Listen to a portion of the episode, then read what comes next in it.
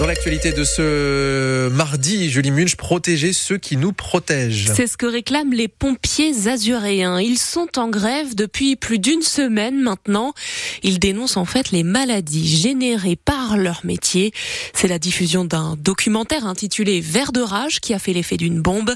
4% des soldats du feu seraient victimes de cancer dû aux polluants et potentiellement aux retardateurs de flammes utilisés lors des incendies.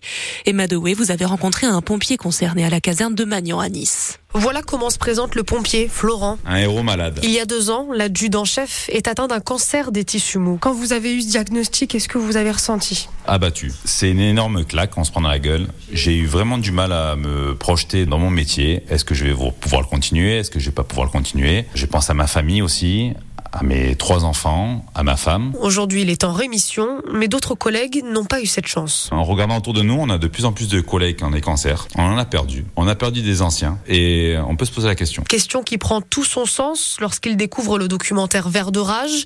Depuis 22 ans, le soldat du feu côtoie chaque jour panache de fumée, flammes et cendres, et parfois même sans protection. Une tenue avec une petite veste un peu plus légère, la cagoule et un casque avec des lunettes. Et depuis euh, pas longtemps, on découvre que les fumées sont de plus en plus toxiques. Comme les retardateurs de flammes, ces composés chimiques sont cancérigènes, alerte Julien Pinson du syndicat autonome des pompiers des Alpes-Maritimes. Des études prouvent qu'on a euh, un risque cancer qui est doublé chez les pompiers. On a le sentiment d'être un peu du consommable. Jusque dans nos chairs, euh, le pompier aujourd'hui, il aime la partie incendie de son métier et il pensait pas aujourd'hui que cette partie de ce métier pouvait le rendre malade. Dans cette caserne niçoise, quatre pompiers ont souffert d'un cancer, dont un en est mort. Il avait 40 ans. Les pompiers réclament donc une reconnaissance de ce risque sanitaire, une sensibilisation auprès des jeunes pompiers, ainsi qu'un accompagnement médical adapté. Leur syndicat estime que 90% des pompiers azuréens sont en grève en ce moment. Une mobilisation peu visible puisqu'ils restent en service pour assurer leur mission. À quelques jours du salon de l'agriculture à Paris, les agriculteurs maintiennent la pression. Plusieurs manifestations en France hier, dont une dans notre région à Marseille. Des tracteurs ont défilé est sur le vieux port. Et aujourd'hui, Emmanuel Macron rencontre les représentants des deux syndicats majoritaires, la FNSEA et les jeunes agriculteurs. Le poste frontière de Menton au cœur de la campagne du Rassemblement national pour les élections européennes. Le lieu n'a pas été choisi par hasard. Jordan Bardella et son nouveau colistier Fabrice Leggeri, ancien patron de Frontex, se sont rendus à la frontière italienne pour évoquer le thème de prédilection du parti, l'immigration. Jordan Bardella, le président du RN, est tête de liste. Je crois qu'on est en train d'organiser, euh, avec aujourd'hui euh, la tyrannie à la fois des ONG et du droit européen, les conditions de notre propre submersion. Donc nous allons défendre dans le cadre de cette campagne européenne la reprise en main de nos frontières. Vous savez que nous souhaitons euh, restreindre la, libre circulation dans l'espace Schengen au sol ressortissant de l'Union européenne. Aujourd'hui, la France n'a plus le contrôle de ses frontières et n'a plus le contrôle de sa politique d'immigration. Et cette décision vient priver le droit le plus élémentaire d'une nation de protéger ses frontières et de refouler des gens qui viendraient de manière illégale sur notre sol. En réalité, ceux qui décident aujourd'hui de la politique d'immigration en France sont les immigrés eux-mêmes et évidemment les jurisprudences européennes et internationales dont nous devons aujourd'hui nous séparer pour réaffirmer la souveraineté française. Mais lors de cette visite, le militant des droits des migrants Cédric Héroux euh, s'est invité assassin, a-t-il crié à l'intention notamment de Fabrice Leggeri qu'il tient pour euh, responsable de la mort de migrants en Méditerranée. On est chez nous et je veux rappeler à Jordan Bardella qu'il rentre chez lui. Notre identité est franco-italienne basée sur un libre accès. Ce sont les mots de Cédric Héroux à retrouver sur francebleu.fr. Faut-il encore durcir les contrôles des conducteurs de bus? La réponse est oui pour Alexandra Borchio-Fontimp. La sénatrice azuréenne demande au gouvernement de rendre obligatoire au moins une fois par an de manière inopinée l'examen sanguin de tous les chauffeurs. Elle souhaite aussi un meilleur usage des anti-démarrage. Elle affirme que 17 bus azuréens auraient désactivé ces tests selon une déléguée du personnel d'une société du département. Pas de hausse d'impôts, mais des aides en moins pour permettre à l'État de faire 10 milliards d'euros d'économies.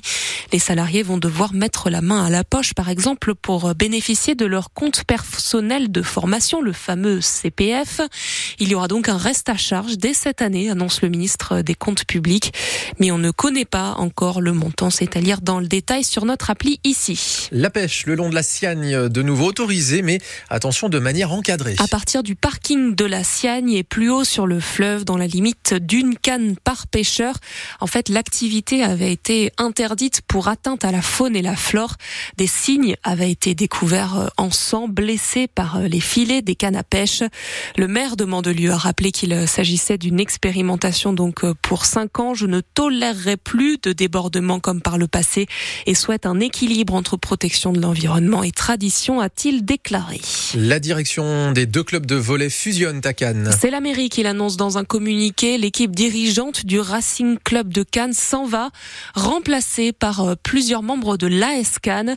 La mairie parle d'un rapprochement des deux clubs sous une organisation unique pour le volet professionnel pour des raisons tant sportives que financières. 8h06 sur France Bleu Azur, France 3 Côte d'Azur. On vous rappelle qu'on fête le carnaval ce matin. Les carnavals, puisque nous sommes en direct depuis 6 heures de la maison du carnaval de Nice avec Fabien Fourel.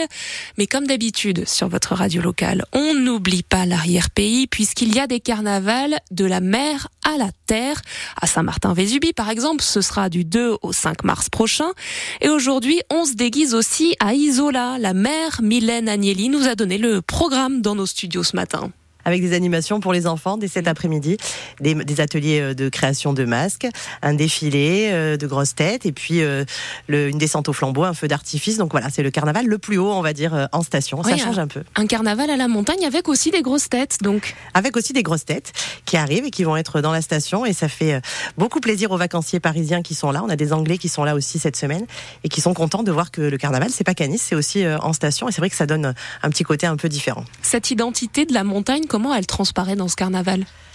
À travers le ski notamment. Hein, et puis c'est donc c'est un carnaval qui se répète pour les vacances de Nice euh, la semaine prochaine. Donc on a beaucoup d'enfants qui skient euh, déguisés à l'occasion de cette journée-là. On a les enfants de la crèche qui vont participer aussi au, défilé.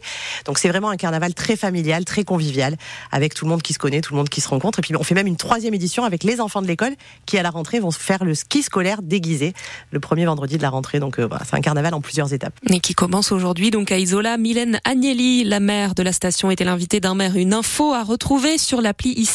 C'est la l'appli commune entre France Bleu et France 3. Et puisqu'on parle de la télé, on célèbre aujourd'hui les 60 ans du premier journal télévisé dans la région Côte d'Azur. C'était le 20 février 1964. Alors pour l'occasion, France 3 Côte d'Azur diffusera des images d'archives un peu après 19h ce soir.